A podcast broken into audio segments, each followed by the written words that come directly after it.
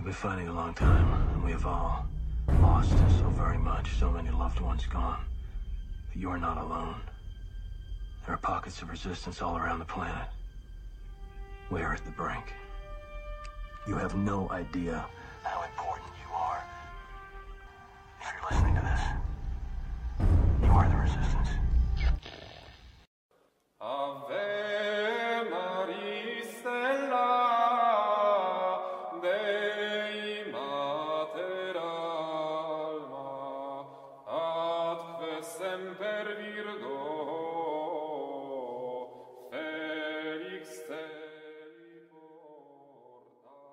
Your um, non-smartphone is up here.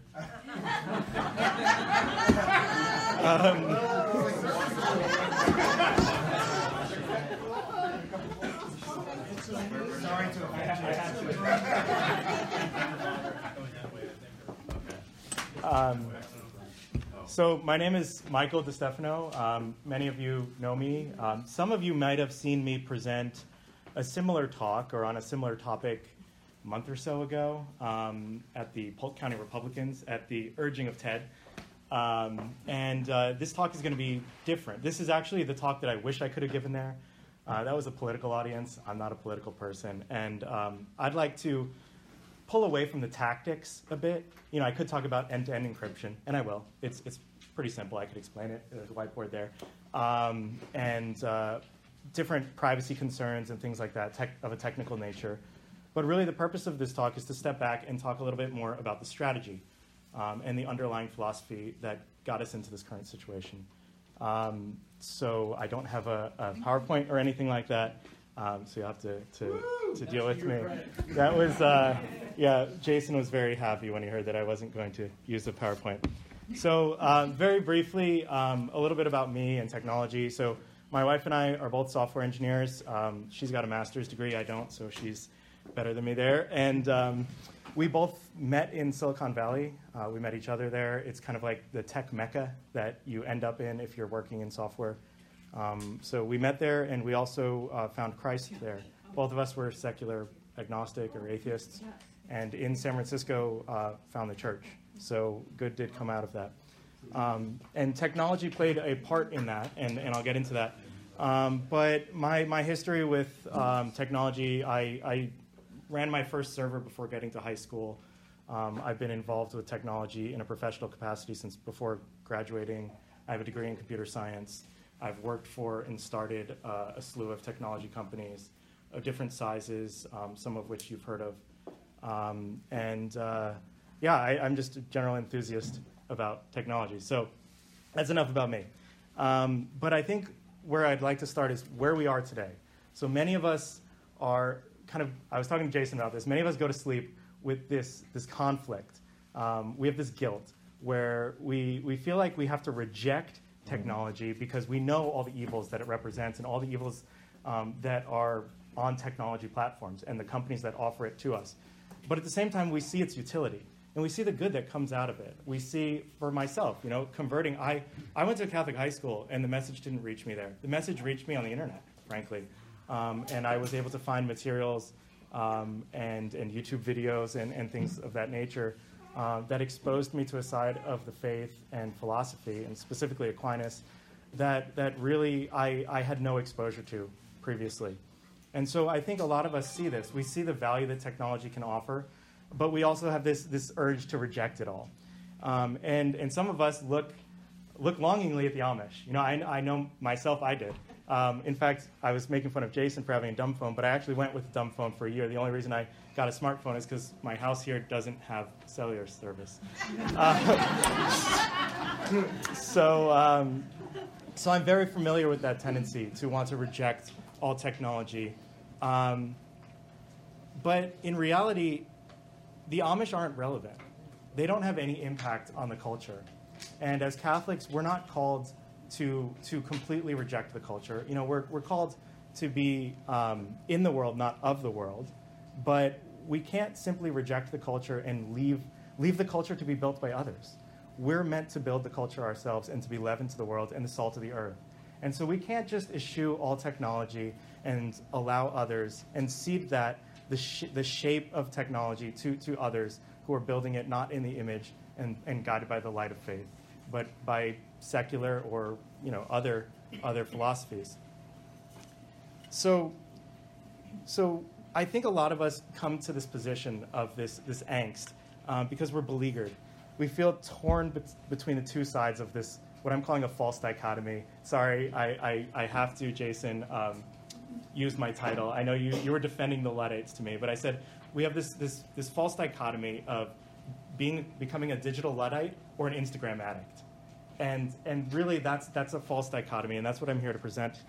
Um, and I think part of how we got here is basically for the last decade and a half, we've, we've, we've changed our view of technology from being a powerful tool that we can use to accomplish ends, whatever those ends may be, to an oppressive master.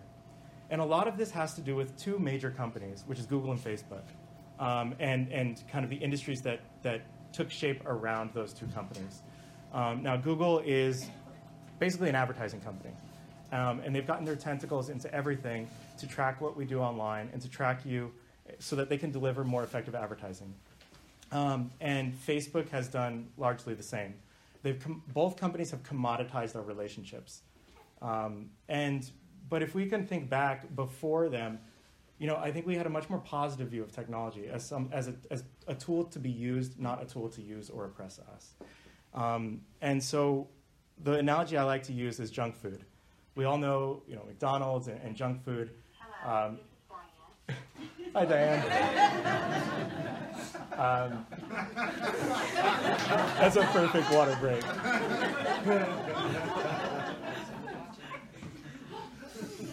Um, so, so the existence of junk food and the fact that junk food's not good for us doesn't mean that all food is bad. And, and that's the analogy that I'd like to use to suggest that the tendency to reject technology, while it may be animated by something good, is to throw the baby out with the bathwater. And, and I'd also like to say that,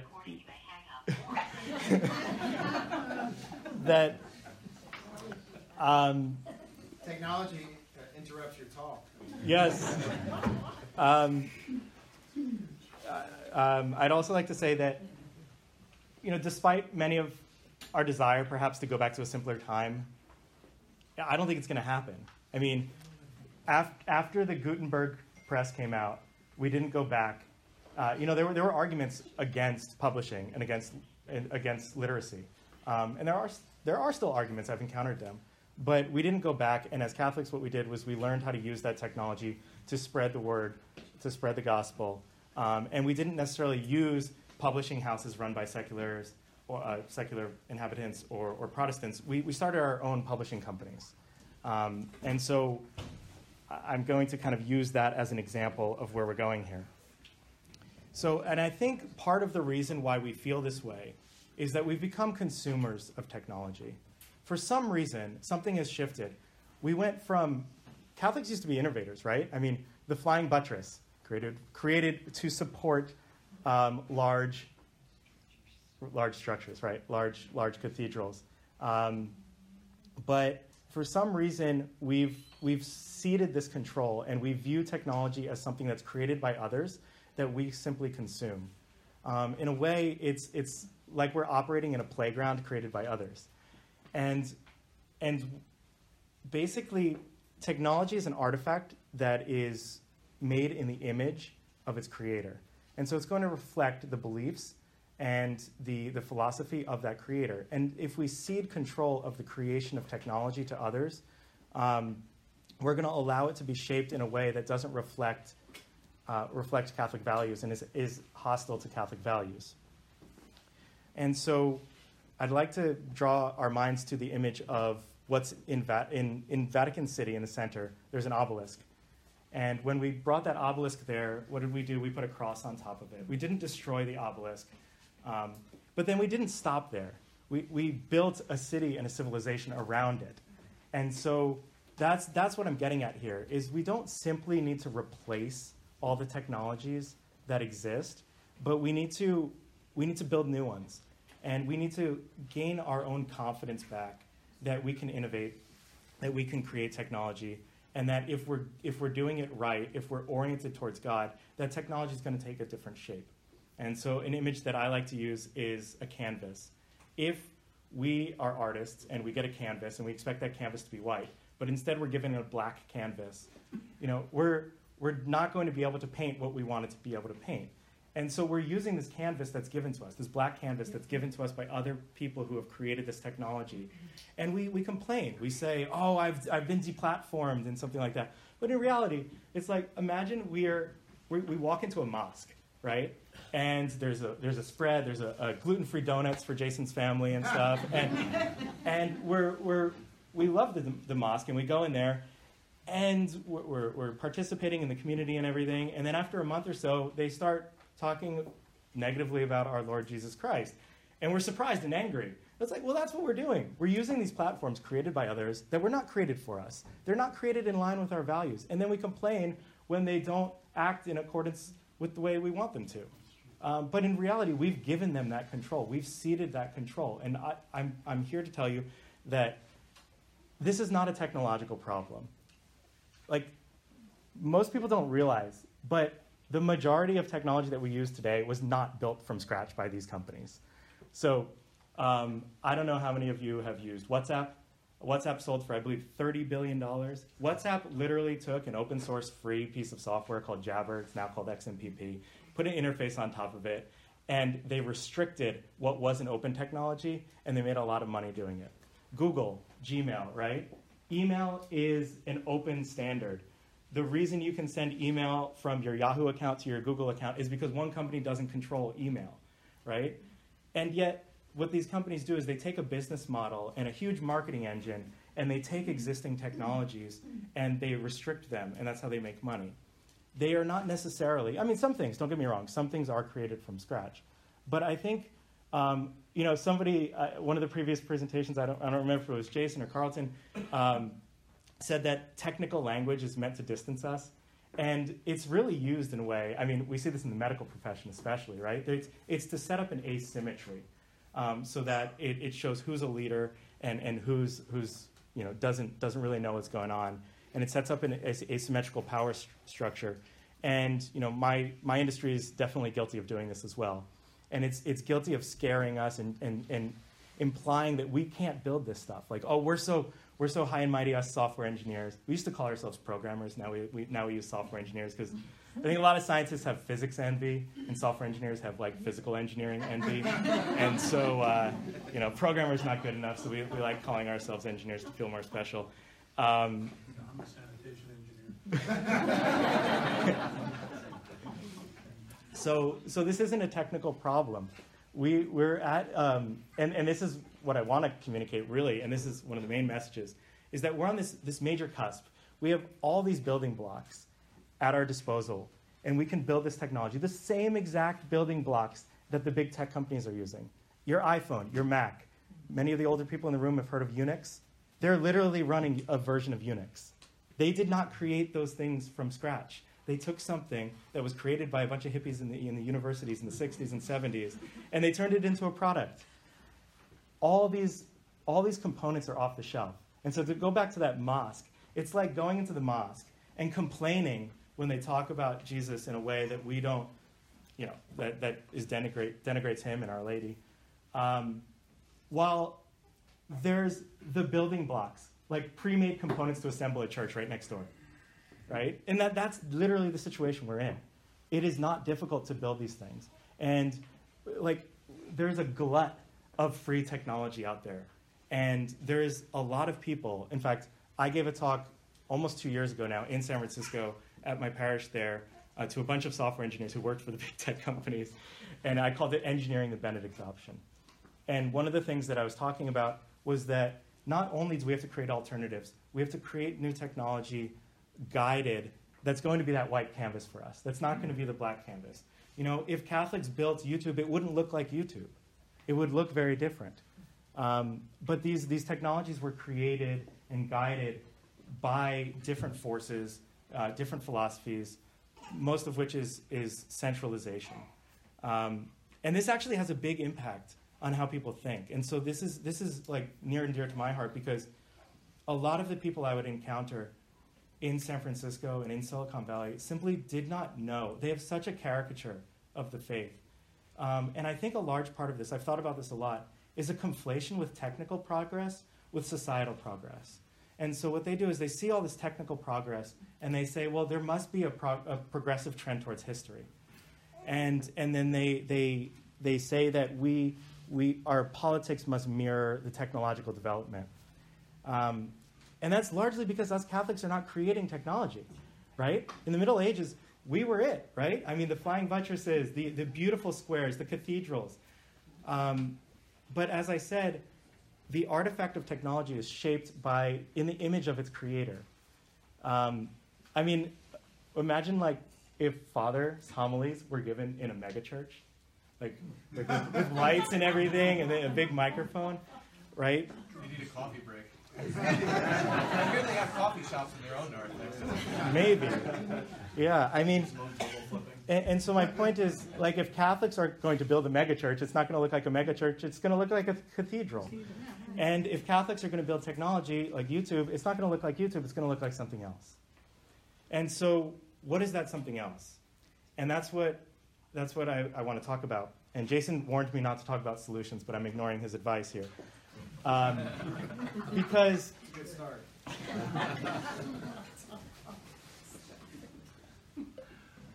because one of the tendencies that guides most technology development today is the theme of centralization. And a large part of this is a business reason, right? If you can centralize something, if you can be a choke point, you make a lot of money, right? But in reality, the internet and a lot of technologies were built with decentralization in mind. And one that we can really all relate to is email. Now, email, I think, is a perfect way to begin. And, and it's a perfect way to think about what, what, I'm, what I'm saying about decentralization. So, no one company controls email. You can have a Google, a Gmail account, and you can send an email to a Yahoo account. Now, this is not the way that Facebook Messenger or WhatsApp or any of YouTube, Twitter, any of these companies work. There are all these independent little fiefdoms right? And we're meant to be serfs that till the soil in those fiefdoms. And we don't, we don't get to benefit from, from the fruits of our labor in those little fiefdoms. They do. In fact, they are like, like an, a, a magazine has to produce the content to be able to sell ads, all right, so that people see it. We literally create the content for these advertising companies so that they can advertise on our own content. And not only that, they, without our consent, use what we're doing to, to analyze our behavior and then show us more, more and more direct advertising. And most people don't know this, but if you know Google doesn't, there's no there's no people at Google reading all your emails, right? So like when people use this sort of fear mongering and saying Google's reading my emails, well, no, nobody's there reading your emails. But what they are doing is they have algorithms and, and analyzing the contents of your email, and then every time you go to a website with a YouTube embed or a click this to share on Facebook or something, like Facebook's able to track what you're doing there. Literally every website, a lot of Catholic websites. In, in, in starting this company that I did, I've talked to a lot of Catholic publications, and I say, I was like, guys, like, you're including all this stuff on your website. Your visitors to your website have not consented to be tracked by the content that you're putting on that website. The reason a lot of these websites are so slow nowadays is because when you go to a website, it used to be if you go to google.com, you're connecting to Google. Well, Google's a bad example because they're the ones who are the external thing. But let's say you go to NC Register, right? The contract is that you think, I'm going to NC Register. Like, this is a relationship between me and NC Register. But what NC Register does by adding Google tracking pixels, Facebook tracking pixels, all these other things, what they're doing is they're inviting other people into this relationship without asking you. Um, and, and this lack of consent, I think, is a big problem that's poisoned our view of technology. Like I said, we used to view technology as something that was empowering, and now we view it as this oppressive master. Mm-hmm. And it's these bad behaviors that have really poisoned the well for us. And we need to get away from that thinking. And, you know, Catholic social teaching says that there's we may not do an evil so that a good may may come of it.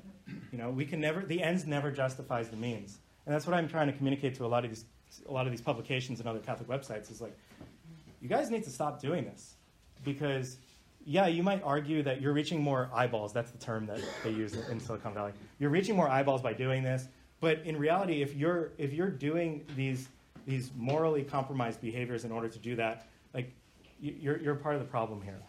Um, so we we really need to build technologies informed by our faith, informed by Catholic principles, um, and and not cede control of the creation and the shaping of our technological future to people who who view us um, as anachronisms. Um, and not only like a large part of the good of, of technology since Catholics began using it is evangelization. As I said, you know, I myself, a lot of my friends um, in San Francisco, especially who are in this milieu, are reached by by the new quote unquote new evangelization on these on these tech platforms. Um, but it's also evangelical. The true, the good, the beautiful are evangelical. And innovation done rightly, rightly oriented, is evangelical. Because a lot of people who are in these innovative fields view Catholics as backwards and not innovative. But in reality, we are the ones who should be building the technology. And we're the ones who have the, the proper telos, right? The proper ends towards which to orient it. Um, and we need to, we need to, to to, to stop ceding control of this and really start building things for ourselves. And so that's where decentralization comes in. Like I said, we have this glut of existing technology, these glut of Lego pieces, more than Lego pieces. These are like pre assembled helicopter, Lego helicopters, and we can assemble the city. Like it's not just the individual bricks. These, a lot of these are, are largely made components, right? And getting back to email, email is this decentralized technology. And I think that's where it starts. We talked about the principle of subsidiarity and how things handled at the local level. The problems should be handled at the smallest level possible.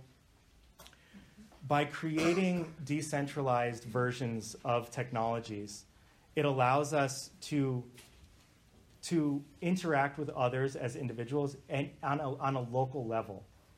And the beauty of the internet is, is the connectedness that we can have to people at different distances. The, the amazing thing about decentralized technology is that you can link these together. Just as like individual medieval parishes can be linked together by roads, decentralized technology, we create these little communities, but they're linked together. And, and they, they aggregate to, together just like email servers do. Just like if you've got, you know, I run an email server, you have other people run email servers, and they all link together, right? And they all interoperate, but it allows for the thriving and the building of small businesses. YouTube's another example. There's, you know, there's a lot of talk about creating a conservative YouTube or a Catholic YouTube. What I like to say is that the answer to big tech is not big Catholic tech, just as the answer to Walmart is not Whole Foods but farmers markets. You know, and we can we can really we really have an opportunity to to to participate in the development of technology, not to reject it, to shape it, um, and to bring God into it. Because by, by rejecting technology and by ceding control of its development, we're basically depriving God of any influence in technological development. And like it or not, technology plays a huge part in our lives. Um, and so, and so that's, that's really what I wanted to say here. Now, I'm, I'm more than happy to explain the, how these things work technically and everything. Um, but, but that's my main thesis is that as Catholics. Michael, will you tell us about your email service? Yes. Oh yeah, so so I mean, like I said, not only is Google and Without being Facebook, not only when when when when you're, you know, going to a website, it does Google and Facebook have tracking pixels that are tracking you all over. They're reading your email, but but and you might have consented to that by signing up for a Gmail account, but people who send you an email did not consent to that, and um, and so one of Google's strategies is to, to go into an industry and to dominate it to such a degree by operating at a loss because they could sustain those losses and to dominate it and to completely decimate the competition and then they can raise their prices. I mean, we see, we see a lot of businesses do this. Starbucks does this to small, you know, small coffee shops and stuff. Um, and so I think email is really the most important technology to begin with here because it is a distributed technology and it paves the way because people are familiar with it because it's not yet controlled by any one company. Um, and so I started an email server called Fidei. Um, uh, Fidei. Oh, Fidei. Yeah, Fidei.email. So not .com, .email. That actually works. Um, and uh, yeah, so it's it, it offers uh, email accounts. Um, So how does somebody sign up for that? you go to fidei.email and That's it? that's it. Yeah. F? F F I D E I Fidei. F-I-D-I. Fidei. Yeah. Yeah. Father, what does fide mean? In, in, yeah. So, yeah. So the slogan is email for the faithful. Um, F I D E I dot email. Um, yeah. F I D E I yeah, email. But but in reality, e- you know, email email's not where I where I want to stop with this. So um, since since launching this email server, it was New Year's Eve last year, so pretty recent, only a little over a month.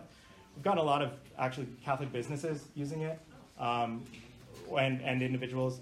And um, my friend who in Silicon Valley uh, was a skeptic has since come on. Um, so he's since come on, um, and so we're building this and talking to a lot of other people, um, and using email as the sort of beachhead um, to to get the word out there that this is possible, this is possible to do, um, and we need to stop, you know, thinking that we need to be on the defensive here, and we could actually shape shape technological development going forward.